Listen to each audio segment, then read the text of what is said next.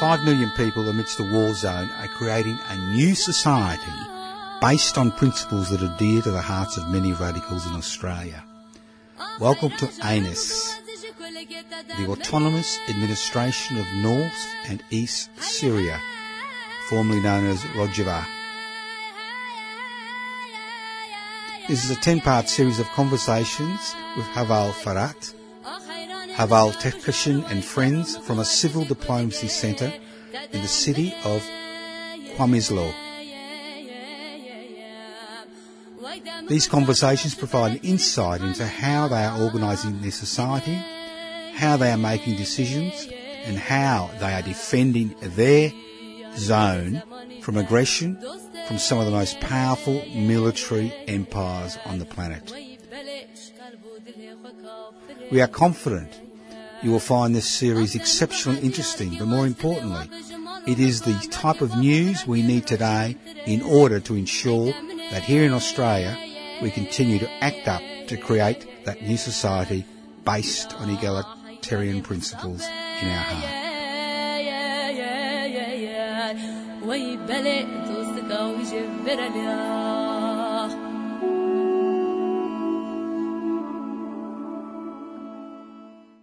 Well, here we are, part four of our foray into the autonomous administration of North and East Syria. We're holding a uh, conversation with uh, uh, Herval from a civil diplomacy centre in that region. Hello, how are you? I'm good, thanks. How are you? Good. I understand that you've been doing a bit of physical work lately. Must be a bit of a change for a English city slicker. Yeah, it's been quite a shock. My hands, actually, my, my very soft hands from years of work in, in Europe and now have calluses on them from digging irrigation and digging holes to put trees in, um, and it's been an absolute pleasure. Now, it's good to see that uh, you're doing a bit of physical work, but um, today we're doing a little bit of intellectual work because you're raising the exceptionally important topic of how the old and new coexist and coalesce in a uh, revolutionary society. Yeah, um, it's a reality of revolution that needs to be examined more because um, I think, you know, I had this idea as well before I started and a lot of people have this idea. You have a revolution, then the new society is in place, everything's changed and you go forward with the new society. And of course that's not, that's not reality. Um, what happens is you have a revolution and of course the old society continues.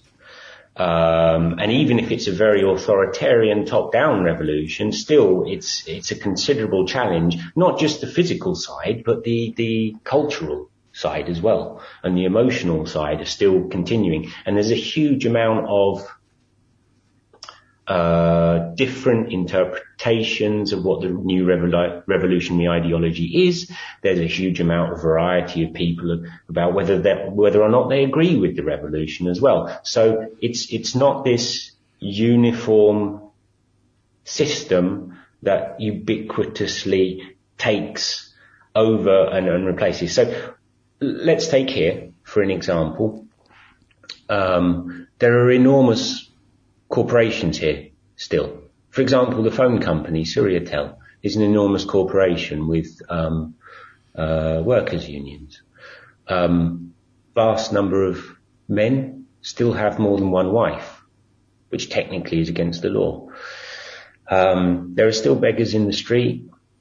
There are still an enormous amount of capitalist enterprise happening. And by capitalist enterprise, I don't just mean free market. I mean people who intentionally to make intentionally want to make large amounts of profit, bringing cars into the country, of course, and taking advantage of the the very um, favourable tax situation. Um, a lot of the old metaphysical and physical institutions are still there. Now, also the landlords are still here. There's an enormous number of landlords. Um, there's an enormous amount of rent situations. Um, huge amounts of this is still in place, and that's after 10 years as well. So, I mean, what is the reality with things? Uh, other revolutions have expropriated property. Um, so, for example, uh, correct me if I'm wrong, but Cuba immediately passed a law limiting the maximum land ownership to a thousand acres, which is quite a large amount, actually. Um, you you look at the um, Chinese Revolution, for example. This was very interesting, the Chinese Revolution, because I think they were the first revolution that actually tried to get the landlords to stay mm. and tried to convince them that they weren't going to be attacked, that there were going to be changes, but um, they would continue to maintain a lot of their life. You know, so here it's gone much further in that direction. The revolution rents its properties from landlords. Um, we all use Syriatel, which is a corporate telephone provider. Now, Syriatel, just um, just to clarify, it does that uh, is that active in uh, the rest of Syria or just the autonomous um, zone? All of Syria. All of Syria. So you're actually using the same telephone network and the same infrastructure. Absolutely, yeah. Mm-hmm. Um, and if you go downtown in Qamishlo, which is probably the strongest city of the revolution in terms of it being very calm and quiet with no violence, with uh, an enormous amount of people uh, being very favourable towards the revolution of all ethnicities.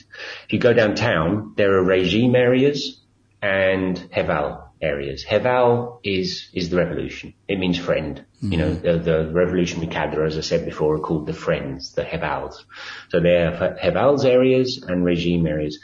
Um, and you have to be very careful, of course, especially as a foreigner. If you stray into a Syrian regime area, you'll end up in jail for 10 years with a $20,000 fine for not having a visa. So you have to really know where they are. And sometimes they're not even marked. But the, the Syriatel offices mm-hmm. are there in the regime area, you know. Well, so are there, um, are, there, are there any other major corporations, Syrian corporations or outside corporations which provide essential services in, in the autonomous zone? Absolutely, yes. Uh, um, I was given in my education, which was 40 days from um, the revolutionary teachers. Uh, there was a session on economy, and they went through some of this. I can't remember the actual list of corporations, but yes, certainly there are still a lot of very much capitalist corporate bodies providing infrastructure. The Friends have taken over well, I say taken over. Uh, this is what I want to explain. Mm. They have taken over quite a lot of economy. Um, and the way they've done it is very interesting because they haven't expropriated. They took control of the oil, as we talked about last time. So the, the oil was all going through Rumelan. The regime left. The Hevals arrived. And without any violence, all of the oil was still going through that town and then it just landed in the hands of the Hevals. The rest of the economy, let's have a look at that. So about two or three months ago, I got a call. Uh, I'm also a, a, an IT expert. I've been working in IT for 30 years. Mm-hmm. And so I got a call that um, um, this organization, it was an engineering firm, they wanted to install an open source accounting system. So I trundled down there um, and the first wonderful thing that was there, of course, was that there were some bright-eyed women there, um, fresh out of Rojava University with degrees in technology and open source, and they were sitting there waiting for me. And it's it's such an exciting thing to see women doing that with full of confidence and full mm. of excitement, you know. And it's a beautiful thing in the Middle East to see that really, really happening. So they were there, but this was a private company. It was a private company engineering firm, civil engineering. And um, there were there were guns and grenades in the corner. Um, there was a range of four by four pickups outside, and they had joined the revolution. Now, what that means is that some friends of of the friends group had come along and said, "There's a revolution. This this is the ideology. Do you want to join?" And this engineering firm had said yes. Now what does that mean in practice? What it means is that all the people working at that engineering firm, their families, start getting veg boxes every, every few days. They write down whatever they need and it comes from chocolate spread to another ammunition pack to clothes. Anything they need comes from very sort of, uh, mm, differently organized logistics centers around Ennis. Mm-hmm. Um, but it's done through friends of friends normally. And they, accountants arrive, which was why I was there. Accountants arrive because the revolution said that accounting is a cold thing and the creativity is a warm thing. So when, when uh, a group joins the revolution, uh, all of their accounting needs are taken care of. They don't need money internally because they have everything they need. It's provided to them by every other revolutionary groups, you know, food and everything. Mm-hmm. Um, but when they when they have relationships outside of the revolution, importing, exporting groups, private companies that are not in the revolution, obviously then there's money involved. So the accounting people uh, look at all that and handle that for them, so they don't have to be bored by it, basically, because the revolution wants people to enjoy the creativity. And so then that, and it's a beautiful, beautiful life because there's no money in it. I haven't seen money for a year and a half. Mm. Um, so these, the, let's just, just go back one step just to clarify. So these mutual aid centres or cooperatives, whatever you want to call them, um, they're, these logistics centres, they're controlled by the, the friends, are they? Well, this is, yeah, this is another interesting thing that reminds us of the fact that this is a peer-to-peer revolution. Mm-hmm. So some, the, the logistics centres are there. They're all uh, separately organised. It's not a homogenous thing. It's just because one group of friends decided to start importing food and try and provide it to other groups, and they all do it differently. And you get logistics if you have a friend of a friend in a group that's done that, and you can ask them, and you can go there, and they'll say, "Oh, who are you?" And you'll establish a friendship, and they'll say, "Let us provide you with logistics," but they're all different. Right. And this, this is where we see that this revolution is not a top-down, objective, homogeneous system model creator. It's a bottom-up, highly uh, creative, dynamic, diverse, heterogeneous system. Mm. So, for example, that again to to to repeat, um, one of the friends group early on in the revolution they decided that people need cars. So they just went and bought thousands of, of the same car and tried to give them to other groups that said that they were also trying to do things in the revolution. But it's very intimate. And mm. so, so this this this, this, this money to buy the cars that's from the oil revenue which the Friends control. Is that correct? Yes, it is. Yes. Right. Okay. Although so, not not uniformly either. No. Though. So for example, the mm. Civil Diplomacy Centre attracts private capital. Mm-hmm. So what, what, why would a private capital be involved in a civil diplomacy centre?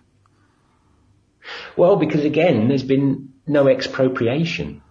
The rich people here have not had their wealth taken away. Mm. Um, they're living in a revolution and communities which are talking to them about it. Right. Because it's not, it's not cool to be very rich when there are beggars on the street. Mm. But this revolution trusts humans to have a moral capacity that might take a while to kick in. Right. But whenever someone is rich, the first thing they'll start saying is trying to justify it. In Europe, you don't have to justify being rich. Here you do. Do, right. Because, you know, the people will be confused as why you would be doing such an unfriendly thing. So wherever you go, you're forced, if you're a rich person, well, I suppose I am, of course, as well. I don't suppose I am a rich person, um, in comparison to the people here. Um, you, you immediately know that you're doing something that is unfriendly. So you start to explain it. And often those explanations come in the way that you're actually redistributing your wealth and the things that you're doing with that money. And of course, it's not like that every rich person is doing that. There are rich people here still who have no intention of adopting a new ideology. There is the old sheikh system. What's that? Sheikh, What's that? Sheikh is Kurdish for sheikh. These are the very rich people in the Middle East. Now they're not just rich, they have religious significance as well. So they come to uh, um, significant community events like marriages. Uh, when you when you take a fiance, I've forgotten one. When you get engaged, sorry, that is, and they uh, are the sort of religious figure that uh, validates that. So they have, they, they're not just rich and they have these enormous mansions, always enormous mansions and everyone around them is very, very materially poor in comparison, but some of those people also give their obedience to the sheikh. You know, it's the old feudal system, basically. Now, these sheikhs quite often have harems, um, which is an utterly hideous concept. You know, I've, I've actually met a woman who was in one of these harems and, um, it was just harrowing her stories. Mm-hmm. Um, and it's, it, it's taken her years to get over the psychological damage that that caused her. She's doing quite well now, thankfully. Um, so I mean, these, a lot of these sheikhs are a form of evil that is, is, would, would, you know, uh, really, really upset a lot of us, and especially in a in a women's revolution. Now they haven't expropriated their houses.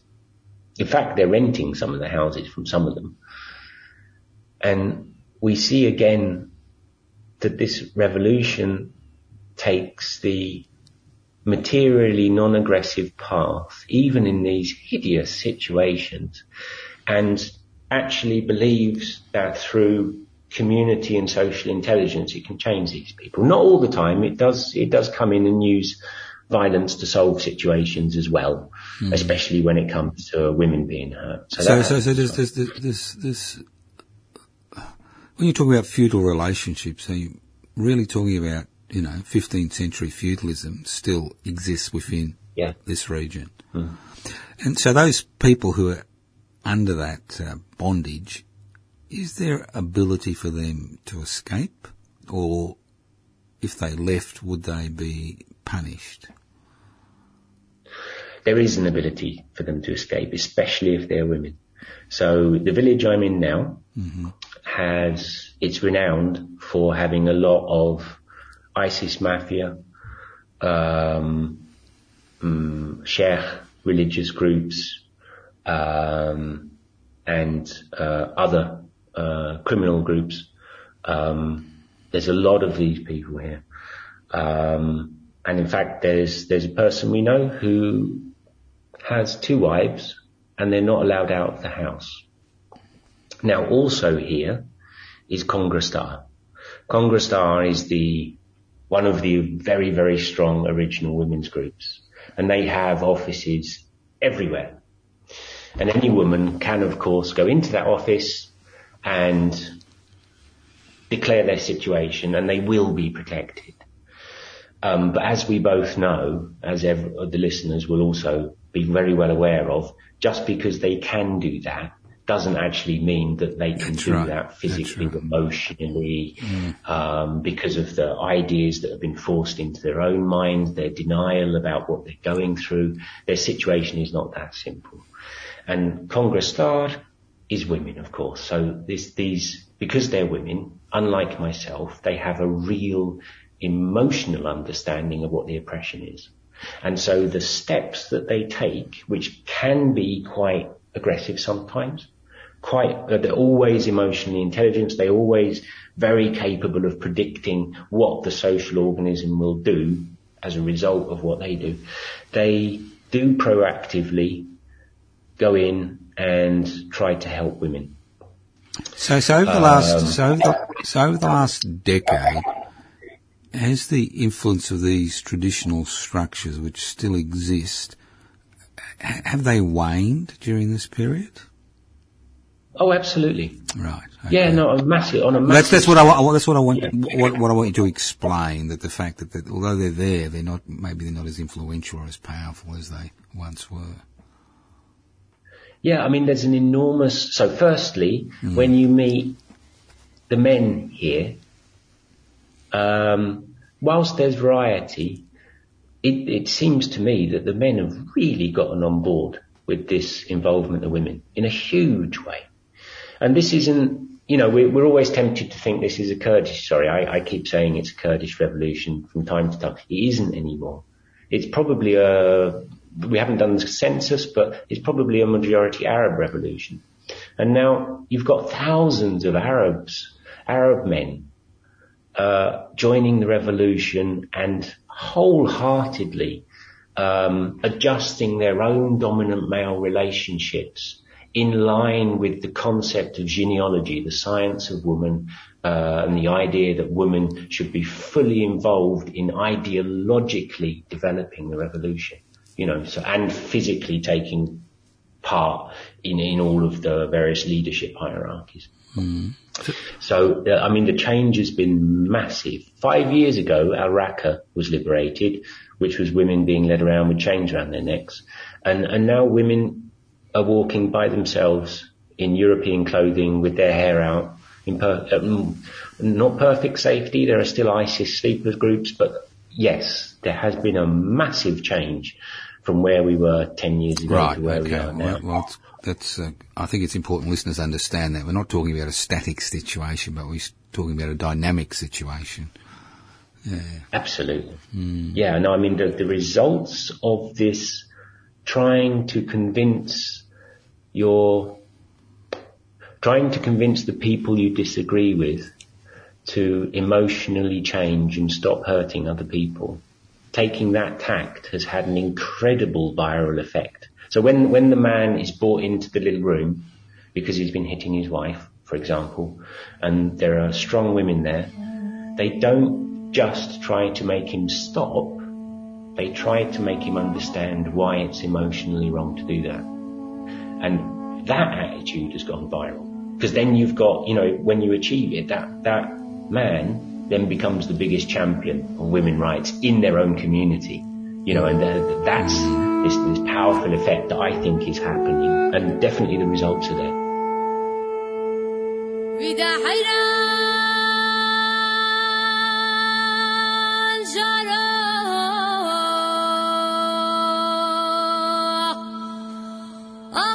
جارم گوازش کل که تدمرم هی هی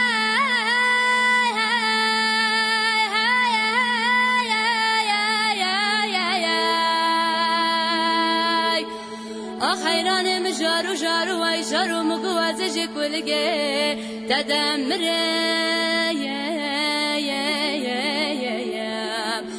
دم گو تا به رشو برکل سبحانی نا گره یه یه یه یه یه هرچی یاری که به زمانی شدم دوسته یه یه یه یه یه وی بله اشقل بود لی خو کافره یه یه یه آخ دم حتی یاری که واجد لی و بجمال و مرکو املاک بابو برکم را شیرین ترین هيدا من يا يا يا يا يا.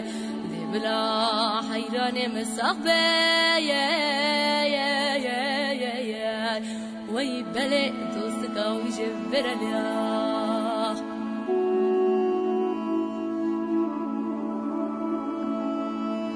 آخ درا کچکوکه و بجنو بال شتلاوه بیشنگه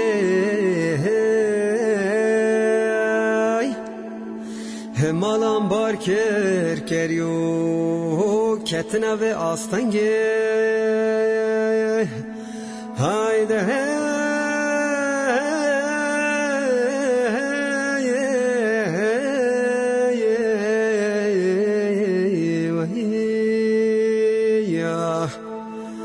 Ahtım kuvveti Rabbim biçim tavafa halal gerden ayarı وي بلي كشكوك مخلش نافتنجي هيدا هاي هاي هيدا بلا حيراني مصاغ بيه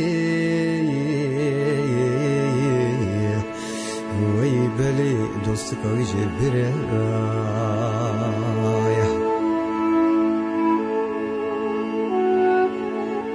Vida hayran şara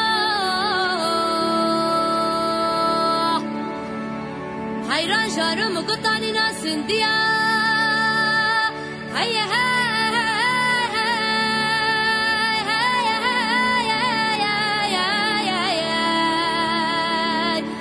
آخ حيران مشار مقطعني ناس انديا يا يا يا يا يا وای بله ولا مگم آلام بار که رشت کش رش کنا ناولا بابو سپیدی کش برفی باکه ویا یا یا یا یا یا سبیلی حیران مسورتره یه یه یه یه یه وای بله اشبر مزه سر دسته کش بکه واجیا ودا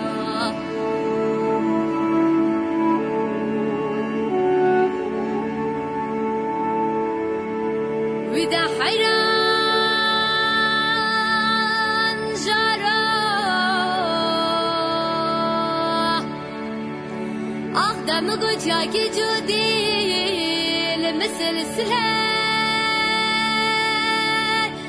هيا های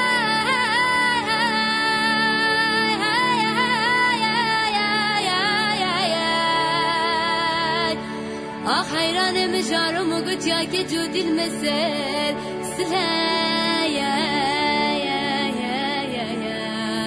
وقت مگو دشگا سلوب یا مقابل هیا وای بابا بینه که خلق عالم همیل سر ده وای دولا یام رو حیران مجنی بدلا ایلا منه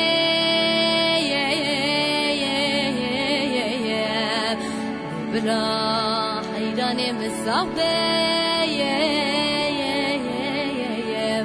وی بله دوست گاوی جبرلیا آی درا بکت کوکی وطنان پیشه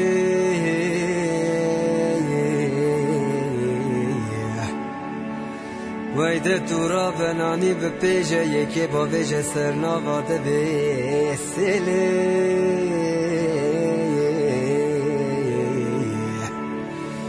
اخ کلو مرق حیرانی که خوشه وای بلی تو بز بباری نران دیگه چابان دیجه تا دو کلی. هیده های های های ده بلا حیرانین صاحبی وای بلی دوست کویش برلی آی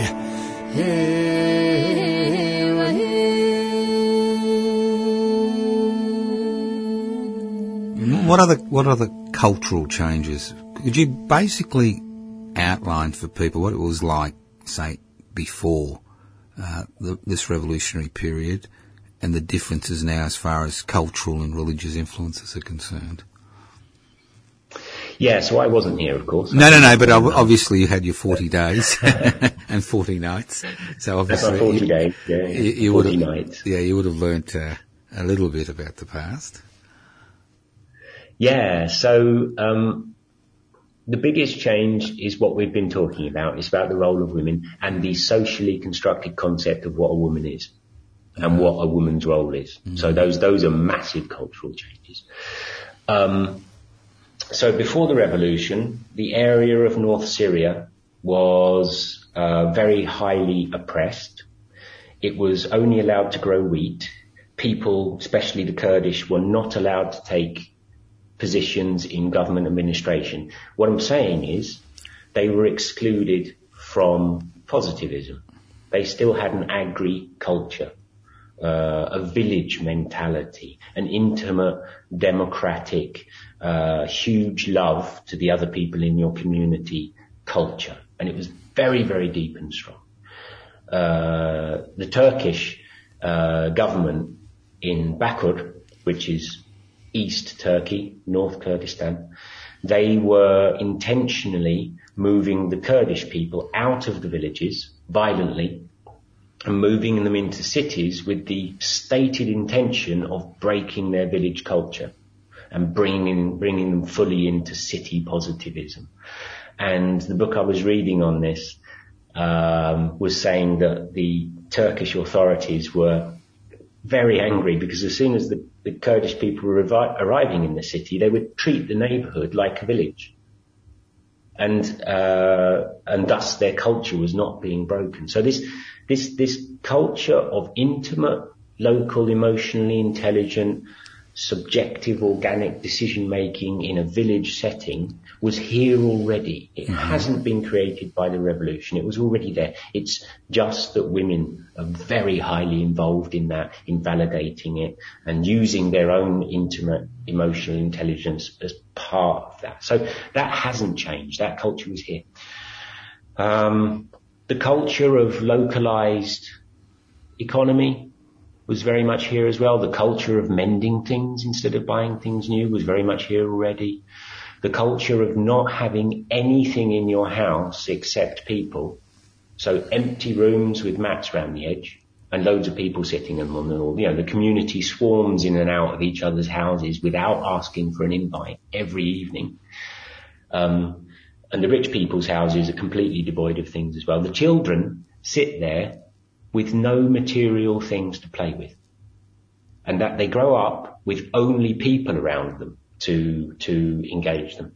No material things. And I have to say the children here are, well, fantastic. I mean, they're, they're so calm. They're so nice. They're so attentive. They're not, and I'm, I'm at the moment I'm developing, um, wild theories about why this might be the case in relation to them growing up in uh, without any things around them. Um, so yeah, the, the um, these elements of the culture were certainly already here and are going very, very strong here. Yeah. So when you talk about the old and the new coexisting, or, and possibly coalescing at some future date, is there any shift regarding the role religion people plays plays in people's lives? Yeah, I have a few funny stories here. Um, so I touched down in Sulemania when I came here one and a half years ago. Um, little bit scared on the aeroplane, I'll admit, when it suddenly said we're touching down in Iraq now. I was like, oh my god. Um, but anyway, I went straight out into the street from the hotel. And I sat in the first tea room, which had long benches. So everyone's sitting next to each other. It's not separate tables, but long benches. So you sit down and there's just an enormous amount of activity. Um, and I was sitting opposite a Muslim, a Christian, someone without religion. This sounds like one of the, this sounds like one of those jokes. yeah. yeah. Keep going. Keep going. Uh, the punchline is that um, the first thing they they said that they were roughly translating on on the Google Translate is that religion here is not a problem. Um, and there was a general, an Iraqi general sitting opposite me who started showing him in his general uniform with his troops as well. That was quite a surprise, just sitting in the tea room. And we see that those divisions are not strong here either. So, um, but yeah, they were, and this has happened again and again that as soon as you meet someone, one of the first things they say is that religion is not a problem. And I went to, I quite often just go into communities and just sit down with people and talk to them because I'm here to understand. And I said about three months ago, I went into this um, mechanics yard, and there were maybe ten old men sitting there. Again, divisions, gender divisions, probably needs to be talked about as well. Um, but ten old men sitting there, and I sit down and the, the main one, he's maybe 60 years old, white hair. He, he pulls out a knife and looks at me with his huge fiery eyes and says, I'm a Muslim. I'm like, um, and then he points to his friend and says, he's a Christian. And he puts his, the knife to his own throat and says, why? Why would I do this? What's the problem? And puts the knife away, thankfully. But the point he was making is, why would religion create violence? Here, it's not competitive. No one's fighting over whose religion is biggest or whose religion is most valid. Uh, and my actu- my attitudes, I was very anti-religious when I was in Europe, but now I find it quite a sweet thing. Plus, because I've come to understand from this revolution as well, the idea that I'm rational is false. Um, and the idea that the religious person is rational completely is, is, is false. None of us are actually rational. Um, what, what, my, what, do you, what, what do you mean by rational? The idea that the, the, the, the idea that the ideas in my head mm. make sense, I know that's not true now.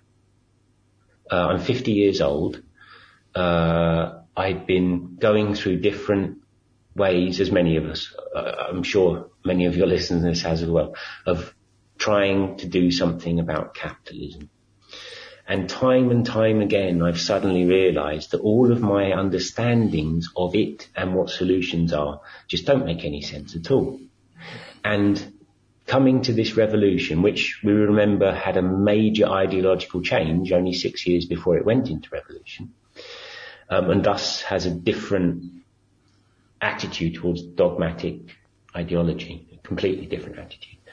Um, I've realized coming here that, oh my God, the, I was a nice person in Europe, but my, the, the ideas that I had were entirely not making any sense.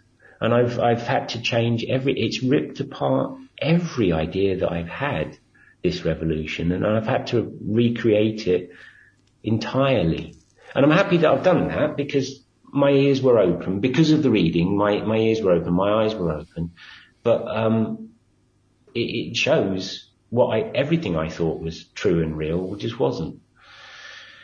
And so, I mean, I think this oh, needs a person. Right. So, what, what what are you suggesting that theory, which is not based on a, a practical reality, is just theory? doesn't make you rational. Well, that's an interesting way of looking at it. Um, because there is this interesting divide here mm. between theory and practice. You've got Marxists and anarchists working together here, mm. which is very impressive. Um, and the thing is their practice, because Abdullah Öcalan has transcended the problems we have in society to the dominant male. He calls it the dominant male. Obviously, this is a social construct which applies to women as well. But the dominant male, the dominance within us.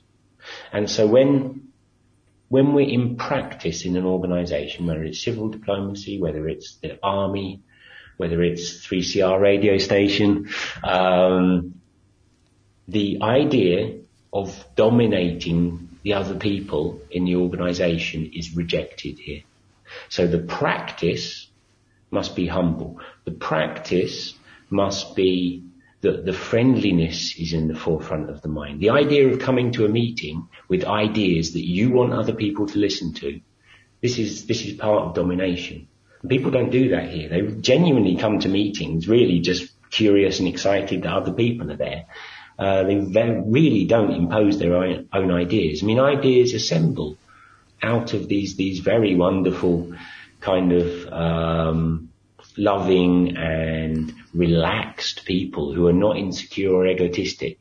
So, or at least their their insecurity and their egotism is so much lower than what I'm used to in in capitalism, which of course accentuates egotism. You know, it makes it uh, un, unreal the level of egotism. But here, um, the the ideas assemble themselves, and so there's very little dominance, which means that when there's a Marxist and an anarchist together, and both of those people usually have dominance problems, um, both of those theories um, in practice. Um, that it transcends those differences, and and and then it's. I mean, obviously, because of the reaction of domination, the dictatorship of the proletariat is rejected. Mm. Yeah, because the people doing it would have to be dominant, arrogant, and egotistical to actually say, I want legal control over this five million people. You can't do that without having concepts of dominance and arrogance in your mind. Um, so that's rejected on that basis. And the, Marxists I meet are perfectly happy with that. You know, uh, they still call themselves Marxists, but they're perfectly happy with that. And as you know, there's no nation state yet. No, that's right. Um, it's a zone. It's an autonomous region or a zone. Yep. You're listening to part of a 10 part series with the Civil Diplomacy Unit of the Autonomous Administration of North and East Syria. We're having a conversation with Tekassim and uh, who is uh, a member of the Civil Diplomacy Unit. This is part of the 3CR Acting Up series. My name's Joseph Toscano and the producer of this program is Kelly Whitworth. Now, let's get back. Um, so what other issues regarding coexistence exist? We've looked at culture. We've looked at the economy. We really haven't, we've kind of discussed religion on the side. Do, religious forces have much power in the region? Or they basically just go about their own business and look after their flocks in inverted commas? Ah, it's an interesting question. Um, it's certainly going in. So there's the concept of political religion and cultural religion. Yes, I understand it. Uh, yeah. So uh, I won't go through it then because I think everyone probably understands it. ISIS was a political yep. uh, implementation of religion. The cultural religion um, can be very unharmful. I'm, I mean, huge numbers of my friends are Muslims. Um, the sheikhs represented a religious power, and there are people who are still uh, subordinate to them, but very few now, and getting less and less. Uh, religion is moving fast towards cultural. There are ISIS communities in Al Hasakah, and you can walk through them. Um, and the ISIS religion there is being practiced more culturally. Not always. I mean, there's still a bit of violence from them, of course, but um, it, it's interesting how, and we have uh, one of the things also the Civil Diplomacy Centre is doing, of course, is democratic Islam. And we've had a lot of very, very wonderful um, panels with Muslims coming along and talking about democratic Islam, which of course is a step in the direction of Islam becoming something democratic, um, uh, much more um, because tradi- in line yeah, with what this federation is. Yeah, because traditionally, it's the democratic and egalitarian aspects of Islam which have been so attractive to so many people around the globe. Yeah, yeah, but, but that's been, yeah, not a lot of people know about it. Yeah, and then that's been lost, obviously, in the politicization of Islam, where Absolutely. hierarchy become because you know it's a very decentralized religion as far as the Sunni sects are concerned. Maybe a bit different yeah. with the Shia, but uh, there's always been that interest, and that's why so many untouchables in India have kind of uh, converted to Islam because actually there's a, there's a yeah. way, way, out for them and their families. So it's interesting that you've you've come back to that tradition. So when people talk about democratic Islam, is is is it a political philosophy, or are they actually looking at the um, Quran and and and reinterpreting things the way they were maybe written in the, in the first in the first stages? I think it's the second one, right? That you said there, mm. the intentional interpretation because um, of course we all know that things can be interpreted in many different ways. That's right. Yeah. Ways. Yeah. Um, yeah, but, but they are genuinely going forward with that, the democratic, and, and when I, you know, on a, on an emotional level, when I've been to those meetings, because I've been involved in them, they're really, really nice people. You know, and you've got this thing. I, when I work with a Marxist, I could say to them, look, you're not a Marxist because technically there is no dictatorship of the proletariat here. So stop saying you're a Marxist because it's not true. Mm. Now I could say that, but I don't. Because there's no need, there's no need to say that. I, when I meet my Muslim friends, I could say, look, you're not a Muslim because in three places in the Quran, it clearly states that a woman is half the value of a man. Now, if you don't believe that, you're not a Muslim. Now, I could say that, but I don't. Because, uh, it's also, like I said, my ideas don't make rational sense either. I've been so wrong so many times that I'm not, I'm not foolish enough to think my ideas make sense and the other person's are irrational and then start being pernickety at them and saying technically things. No. Maintaining friendships, treating everyone as on a journey and allowing them to interpret life and things in a positive way without attacking them is, is the way that harmony is maintained here. The friendship and the humility overrides any technical disagreements. Mm. Now, I mean, obviously if, if someone who calls themselves a Muslim then just uh, acts in a, in a very bad, immediately emotional way mm. to uh, a woman, we do something about it. We'll talk to them. So for example, we were driving the car, there was a motorbike in front of us, and every time there was uh, women walking in the road, because everyone walks in the road here, there is no right of way for cars on the road. Everyone just walks directly in the traffic. The motorbike kept swinging in front of the the women who were walking, intimidating them. So we zoomed past and got out, and we stopped them. It was a couple of young men, and but we didn't shout at them. We didn't tell them, "You're wrong. We're going to take you in and, and have a talking to you, we tried to connect with them as friends. And actually the result was very nice. You know, um, the idea being that with friendship, you can, you can connect with someone on philosophy a lot better and their heart will be a lot more open. And that's, that's why change here, and change does need to happen here in, in various areas. Um, but that's why this project is so interesting because it's very much more open to new hmm. ideas and change because of the lower egos. Yeah, well, can we, can we clarify once again what areas do people think, not you, but what, what areas do, you know, a significant proportion of that population think change needs to occur in? Wow. Uh, we we do ask that we do ask the big questions. I'm sorry. that's why. Yeah. That's why we've got a ten part series at least. Uh, yeah. I mean, obviously, obviously, people think change is necessary. Well, otherwise, they wouldn't have accepted the uh, the friends as, as an integral part yeah, of the community. Sure. You know, so there must be things they th- feel and they're working towards changing, which they're not happy with. Um, we have to defend ourselves better. The people are frightened. The automated drones fly overhead all of the time. I've seen them and they just kill people randomly. Um, the people are scared. So the friends, the SDF, the Syrian Defence Forces, they need to do a better job. They've done a fantastic job with what they have, but they need to do a better job of protecting the people and maintaining safety. Um, there is corruption. I mean, remember, as we said at the beginning, uh, you don't have a revolution and create a perfect society that remains perfect and then on. Indeed, the value of a revolution is, is its ability to handle the extreme variety that exists in any society. There's corruption in places.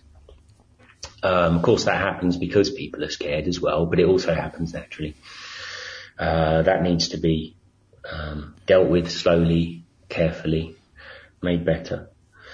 Um, there are people still begging on the streets. The wealth does need to re- be redistributed. There are an enormous amounts of groups springing up to do that. So, for example, again, three months ago, everything's three months ago again for me because I can't remember when it was. So three months ago, um, I went to a little group that had built the website um, for one of the other groups And uh, we got in there, and something else was happening. They had loads of orphans in there. Um, and they were teaching them to program computers. Now this, this group just springs up, goes and gets money from the commune and starts doing its stuff and taking orphans off the street and going to visit shaheed families, families that have lost someone in the war and caring for those people. And these groups are continuously popping up to solve this thing. Um, but there are still people and children begging on the street and that needs to change. Mm. Um, you know, the facilities here are difficult. The water's not running all the time. At the moment, I don't have electricity. I'm running on battery. Uh, the water is here half the time during the day. So you have to fill bottles up and stuff when it's not here. Um, there are all sorts of service infrastructure issues. Um, stuff like that. But I mean, you know, of course, any revolution, least of all Russia in 1917, you know, and all these places, yeah, right, yeah. they get attacked so much, as you know. I mean, Winston Churchill dropped uh, like hundred thousand chemical weapon bombs on mm. Russia during its revolution. Mm. Something like this. Um, Right. You know, look, we, look, look, look, I think, I think, yeah, I think, I think we understand all those issues, but I'm looking more deeper. I'm looking at the actual cultural changes which people or people mm. feel that and feel need to be need to be addressed. Is there is there a kind of a feeling that certain things that are occurring, not just economically, um, need to be addressed? Right. Sorry, I see what you're saying now. I was mm. reporting more on the material things. Mm. Um, it's very interesting. So my insight into this question is limited because obviously I don't know everyone. Um, although I personally have been very much more actively going into the communities and talking to people about their ideological thoughts, and there's a huge variety. What I can say is that um, the people here have been through a lot, obviously, and when you've been through a lot, if no one's actually tried to shoot you today, then it's a really, really happy day. It's a good day. um, and so the progress, yes. the progress for the women is by no means complete. Mm. Um, there's still a huge amount of work to do there, but people are very, very happy about what's happened generally. They're extremely positive about what has been achieved and the way that it's been achieved. There's, I very rarely see someone in society who is afraid that they're going to be put in prison because of their own ideology or what they're doing. There doesn't seem to be the fear of the revolution or the fear of the friends that I, m- imagine must have been present in other revolutions. Mm. Um, so actually, um, the the women that I talk to, who are still aware of enormous levels of sexism generally in the society, know that huge changes have been made, and um, yeah, they don't seem to be in so much of a rush. They're certainly not going to march down the street and protest. There's mm. there's a, a, huge amount of happiness with what's been achieved. Do you think, um, again, talking about the older than you, do you, do you think that the Syrian regime basically sees the autonomous zone as a um, a buffer between them and Turkey, and that's why they continue to let you exist, or do you think they're concerned that they don't actually have the forces to overrun the area? So I've just received through sort of revolutionary news that Assad the head of the Syrian regime, mm. is trying to make a deal with Putin at the moment. Now, this is unverified. It's come through friend of friend through the revolutionary news structures. So this might need to be, um, should be verified by listeners. Is that he's trying to make a deal with Putin that Putin provides the air bombing support for Assad to invade Rojava and completely finish the revolution. Now that does need to be verified. Mm-hmm. Um, Assad before, again, this needs to be verified as well. has uh, made statements that he will remove this revolution. Uh, I get the impression that he's very angry that someone has taken control of his country. Um, and he doesn't like that at all. This is the impression I get. Mm-hmm. So, um, no, we've got a definite enemy that wants to wipe us out there. Right. Makes it uh, very, very difficult for you. We're, we're so far away. Exceptionally difficult. So, but you know, you you deal with these threats every day. Last week it was about the possibility of the Turks coming in. This week it's the Syrians, and you've got. Are your borders porous? Are refugees still flooding into the autonomous zone, or have they been cut off? That that link's been cut off. Well, you know, because we're a nation, not a nation state, mm. um, our attitude towards borders and the ownership of our citizens is completely different to a nation state. Yes. So, um, yes, they are porous. Basically, anyone goes in and out as they wish. Obviously, if they cross the border with a gun, then they're going to need to justify what they're doing, mm. and the military will stop them and, and, and question them. No, I'm, I'm, talking about are, are, they are these regimes like Turkey and Syria and the uh, the people um, down south are they actually trying to actively stop people coming into the area? Because obviously your biggest um, weapon is is people. You know, people that want to come there because you've got a good economy in comparison, you've got good security, and you've got good ideas. Yeah, I mean, they do create a lot of problems on the borders. They create as many problems as they can.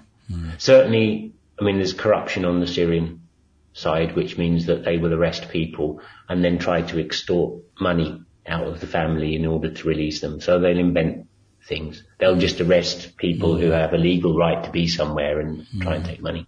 Mm. So there's a lot of corruption. Um, because Syria is suffering a lot under the regime as well. Um, interestingly enough, because we've got endless wheat fields, um, and there are people starving in Damascus, uh, the friends here gave bread for free to Damascus, and they made the statement that bread should not be political. So whilst, of course, they don't support the regime and the uh, poverty that the regime is causing to its own people, they still helped by um, handing them out free bread. Mm. Um, but yeah, the borders are difficult the most important border is our border with Bashur, which is to the west, uh, sorry, the east, which is Iraq. Um, and that's a critical border for us. Uh, it changes on a monthly basis as to whether we can bring people through it or not. Um, and indeed, it changes on a monthly basis as to whether I can actually leave. Mm. Um, not that I intend to, but um, it's kind of scary knowing that I can't leave if I want to. It takes people like six months to get across that border sometimes. Right. Um, yeah, so that's that's tricky. That's tricky. Look, uh, it's been a pleasure talking to you, and uh, what I like is that you're honest. You know, this isn't some type of propaganda session. You know, with the uh, but the fact that you, you you're talking realistically about real problems in a, in a revolutionary situation, how yeah, people there are coping basically in the midst of one of the most most dangerous war zones on the planet. So, um, I mean, all we can do is offer our um, support, which isn't very much, unfortunately, but uh, hopefully through these sessions, people begin to understand what's happening there. And I assume that's uh, one of the critical roles these civil diplomacy, diplomacy centres are now playing, getting your story out to the world, and especially sympathetic parts of the world. Absolutely. Yeah. Well, thank you very much uh, for keeping uh, keeping us informed, and um, hopefully next week you'll still be there, and uh, we'll be able we'll be able to talk to you about another another uh, important facet of, uh, of life in the autonomous administration of North and East Syria. Thank you very much. Thank you.